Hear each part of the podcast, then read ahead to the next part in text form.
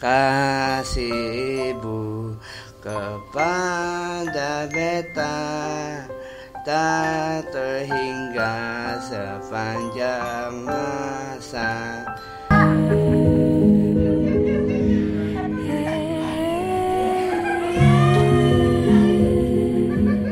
Uh, Papa berharap Desri menjadi anak yang soleh, yang berbahagia, yang sehat, dan selalu harus kuat melawan rasa takut, melawan rasa sedih.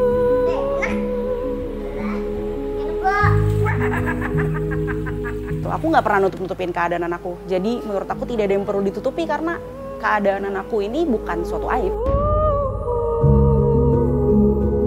Uh, anak Down syndrome itu memang mereka berbeda ya, tapi tidak untuk dibeda-bedakan. Tuhan tidak akan menitipkan atau memberikan anak spesial ini kalau tidak dengan orang tua yang spesial juga.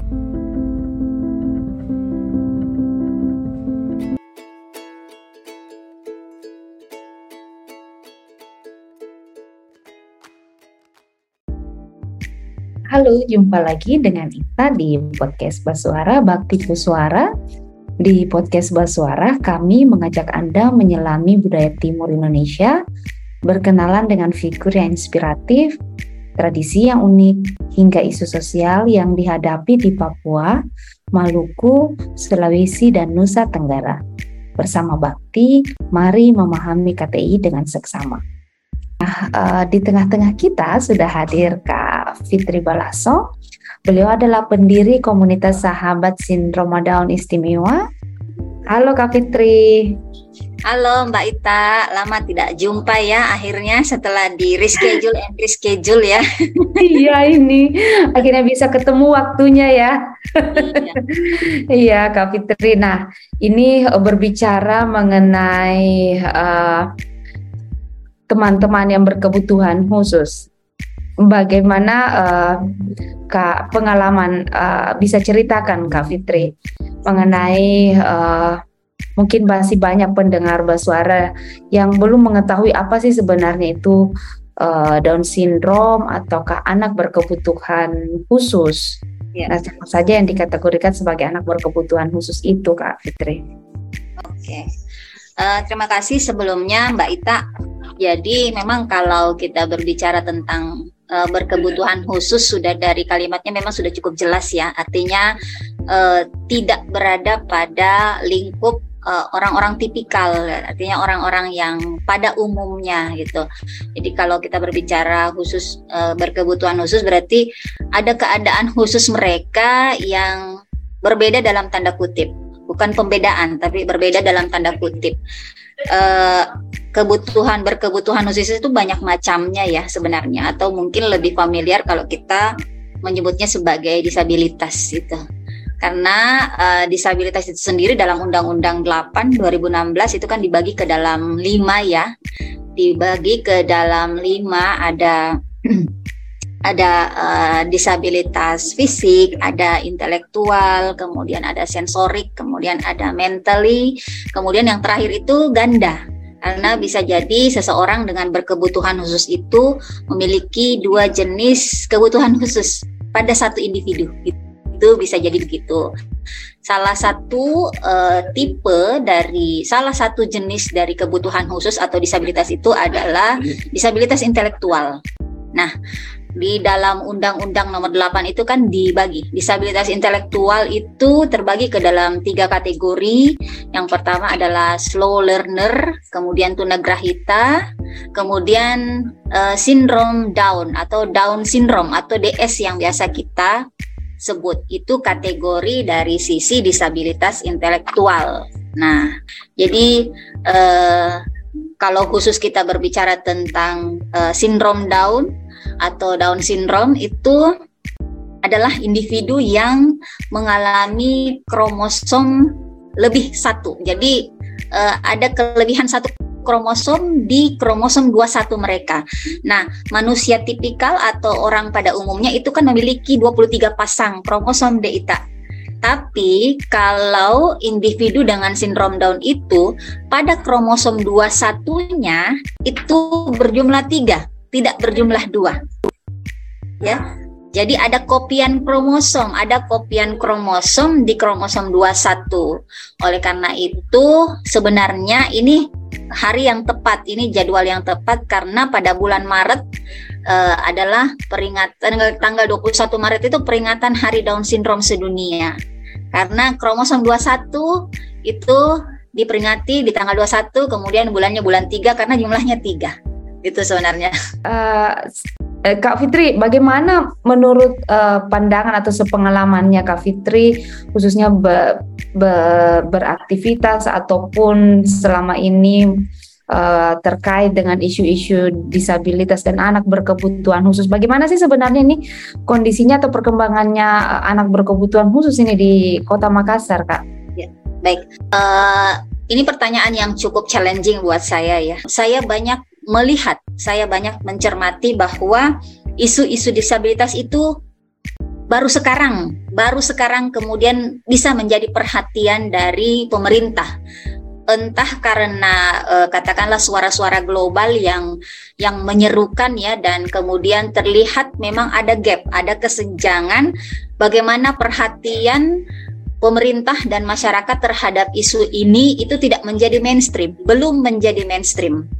Ya, belum menjadi mainstream, sehingga kebijakan, kemudian implementasi kebijakan ataupun program biasanya itu tidak menyentuh mereka, tidak menyentuh para disabilitas. Itu yang eh, bagi saya hari ini itu eh, tetap, bukan tetap, harus menjadi perhatian utama agar eh, prinsip-prinsip bahwa no one left behind eh, itu bisa berjalan. Dan karena mereka juga punya hak hidup, punya beberapa hak eh, pendidikan, punya hak pekerjaan yang layak, itu sebenarnya sebagai manusia ketika mereka lahir itu sudah sudah mereka kantongi, sudah mereka sebenarnya mereka eh, punya hak itu. Cuman kadang-kadang, bukan kadang-kadang, artinya kita melihat itu tidak menjadi fokus utama.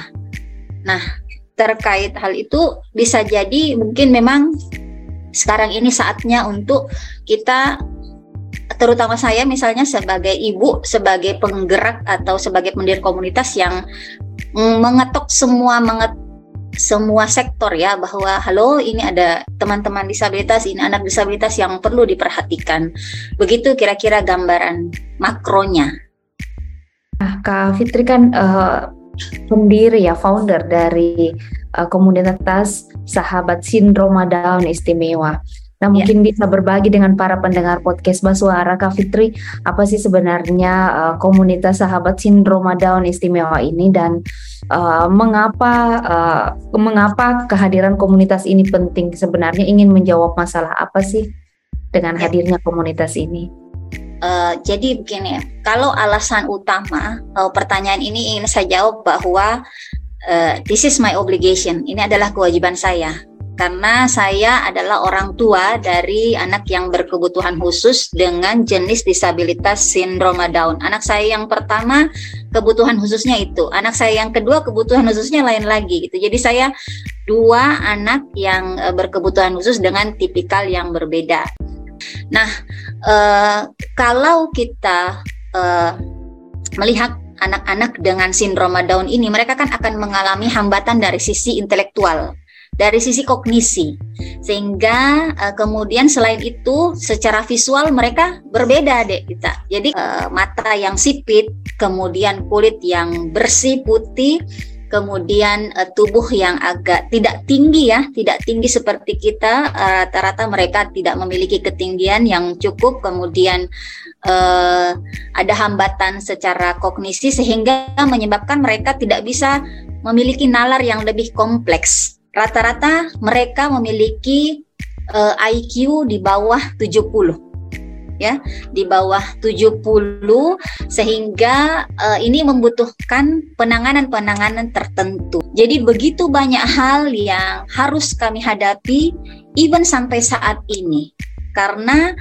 uh, kondisi sosial kita belum terlalu, katakanlah, inklusi. Dalam artian begini, ketika saya menggendong anak saya ke ke pusat perbelanjaan misalnya, itu masih ada tatapan yang aneh gitu ya, sehingga eh, apa yang saya perjuangkan uh, semata-mata karena saya mengalami. Karena saya mengalami, kemudian karena uh, mungkin karena saya juga punya background uh, bekerja ya, jadi saya selalu berpikir bahwa uh, apa yang saya kerjakan itu harus masuk, apa yang menjadi isu individu saya itu harus masuk ke dalam ranah-ranah yang lebih luas. Katakanlah kehidupan berpolitik, kehidupan bersosial, karena anak ini hidup bukan untuk saya saja, dia akan hidup untuk orang lain besok. Begitu kira-kira, Deitam. Sehingga saya berpikir bahwa yang harus kita lakukan adalah melakukan literasi kepada orang-orang bahwa anak-anak dengan sindrom Down atau disabilitas intelektual itu tidak separah yang mereka pikirkan kalau kita melakukan langkah pendampingan atau pola asuh yang tepat. Nah, selain uh, literasi, itu juga tadi yang saya sebutkan, kami mencoba mengembangkan bakatnya. Jadi begini, Tuhan tidak pernah salah ya menciptakan manusia ya. E, anak dengan e, apa e, disabilitas intelektual, meskipun mereka tidak punya nalar yang cukup kompleks seperti kita, itu punya kelebihan lain. Contohnya apa?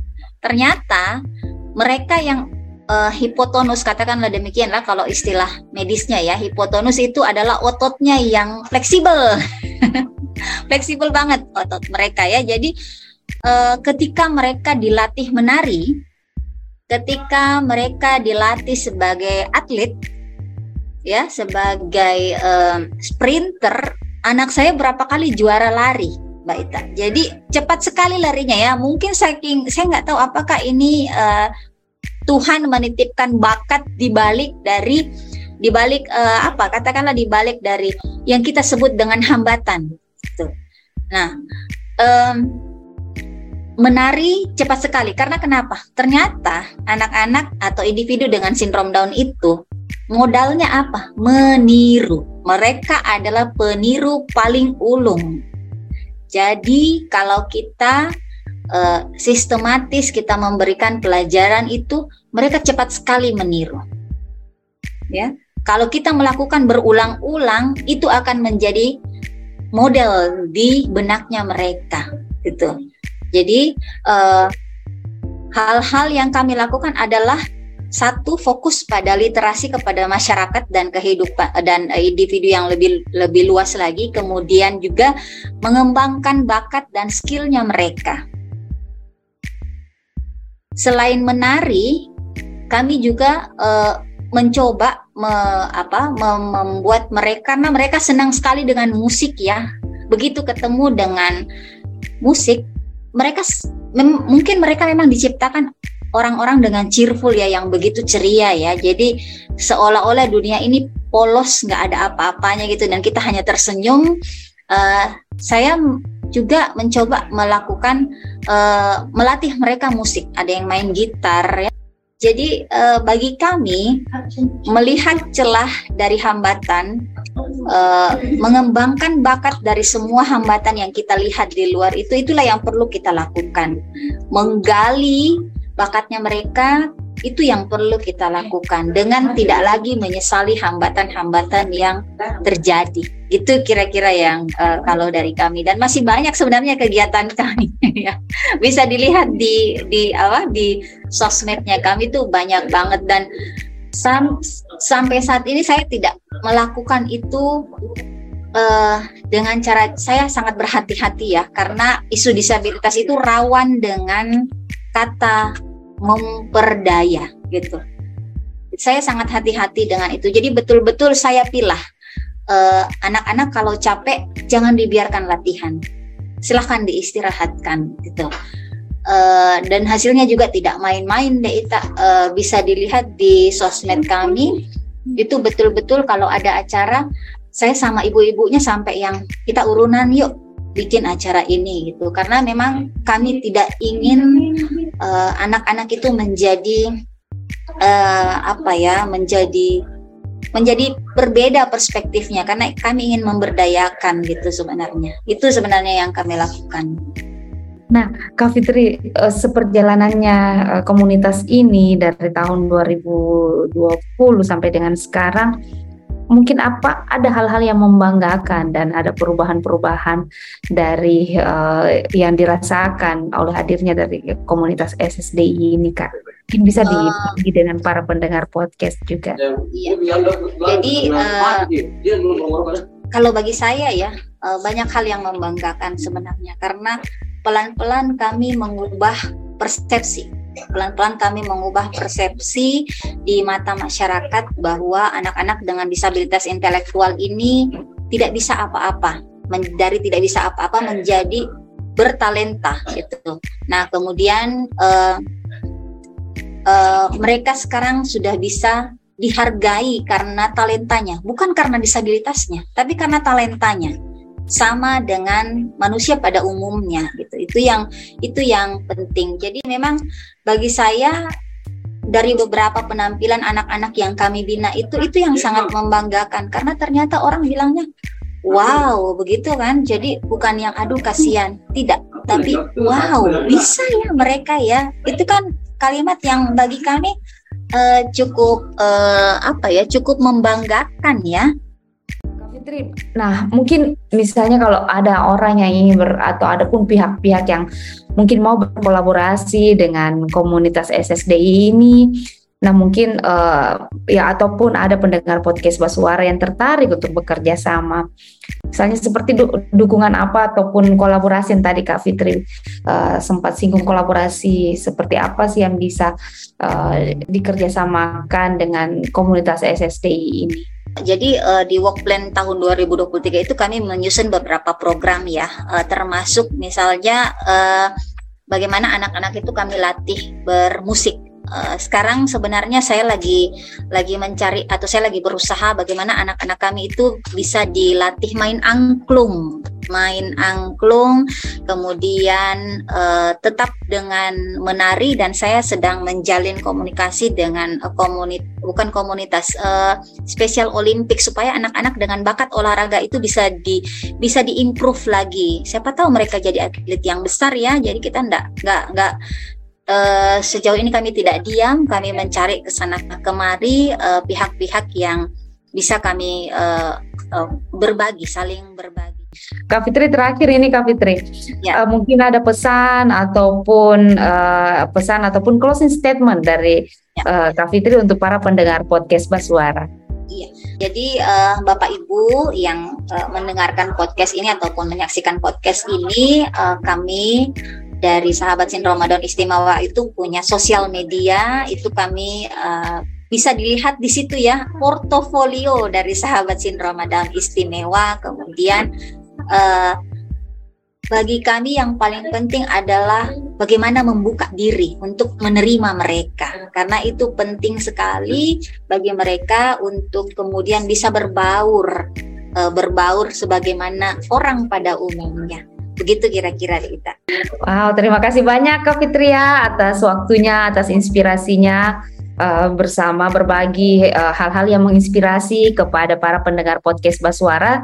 Semoga apa yang di, ingin dicapai, apa yang dicita-citakan oleh teman-teman di komunitas Sahabat Sindroma Down Istimewa ini bisa tercapai, dan senyum lebar dan harapan yang besar, cita-citanya bisa tercapai untuk anak-anak kita. Kak Fitri, sekali lagi terima kasih Kak Fitri ya. Sama-sama, selalu, sama-sama Kak Fitri. Kita, ya. ya. Para pendengar podcast Baswara dimanapun Anda berada, itulah tadi perbincangan kami dengan Kak A. Nurfitri Balasong dari komunitas Sahabat Sindroma Down Istimewa. Bagi Anda yang tertarik untuk mengetahui lebih banyak tentang komunitas S S D I ini, dapat mengunjungi Instagram mereka di S S D I uh, underscore I D, kemudian di YouTube mereka ada Sahabat Sindroma Down Istimewa. Anda juga dapat mendengarkan podcast ini melalui Spotify dan Apple Podcast.